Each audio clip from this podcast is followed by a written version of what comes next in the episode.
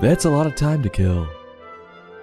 Welcome to another episode of This Goose is Cooked, where we review books intended for our future generations. Today's book Patrick Picklebottom and the Longest Wait. Story by Mr. J. Artwork by Gary Wilkinson. Published by Lyric and Stone. Patrick Picklebottom and the Longest Wait follows a boy who clearly doesn't have much going on in his life, and to fill up his schedule, he decides to wait two hours for a story time on a book he's interested in. Will the time fly for Patrick?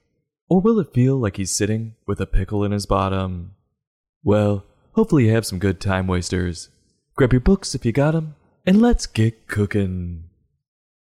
We start with this rather long quote, and I think it sums up the story pretty damn well.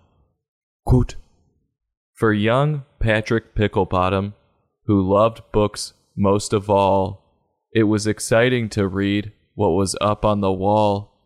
The sign said that story times round five o'clock.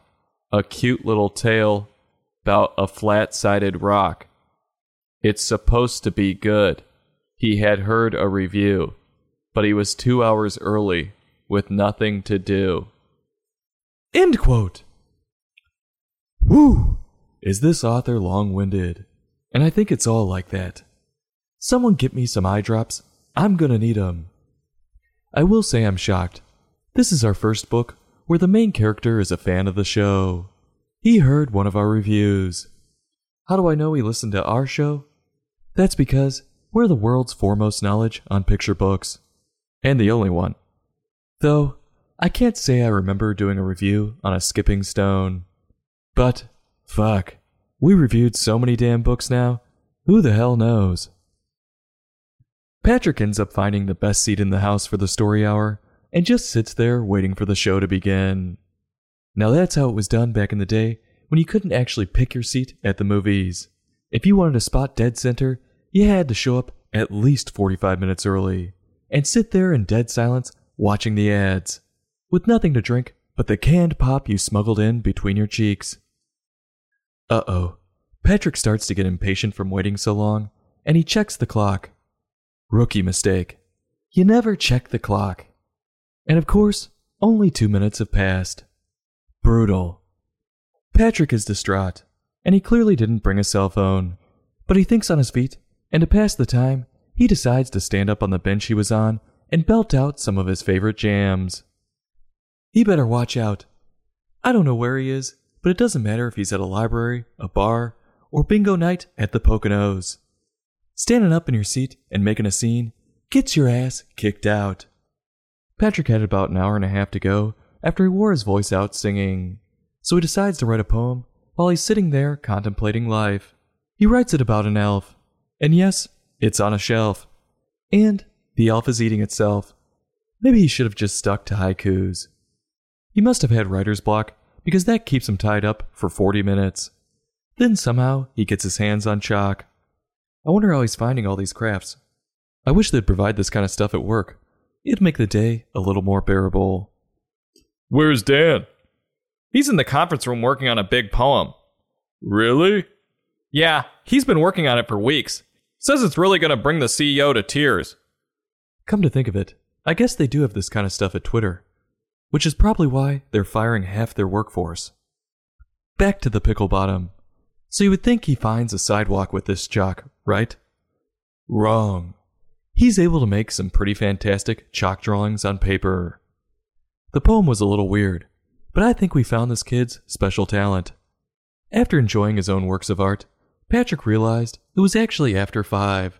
Then he does a double take on the flyer and realizes story hour isn't till tomorrow. The old classic right time, wrong day mix up. Shockingly, he's not upset. This kid must really have nothing going on in his life. Get a job. Or at least a hobby. Otherwise, he might start getting the idea that he likes sitting and waiting on benches. And one thing will lead to the next, and he'll find his ass living on a park bench. Poor Patrick. How did he end up homeless? He just really likes sitting on benches for an extended period of time.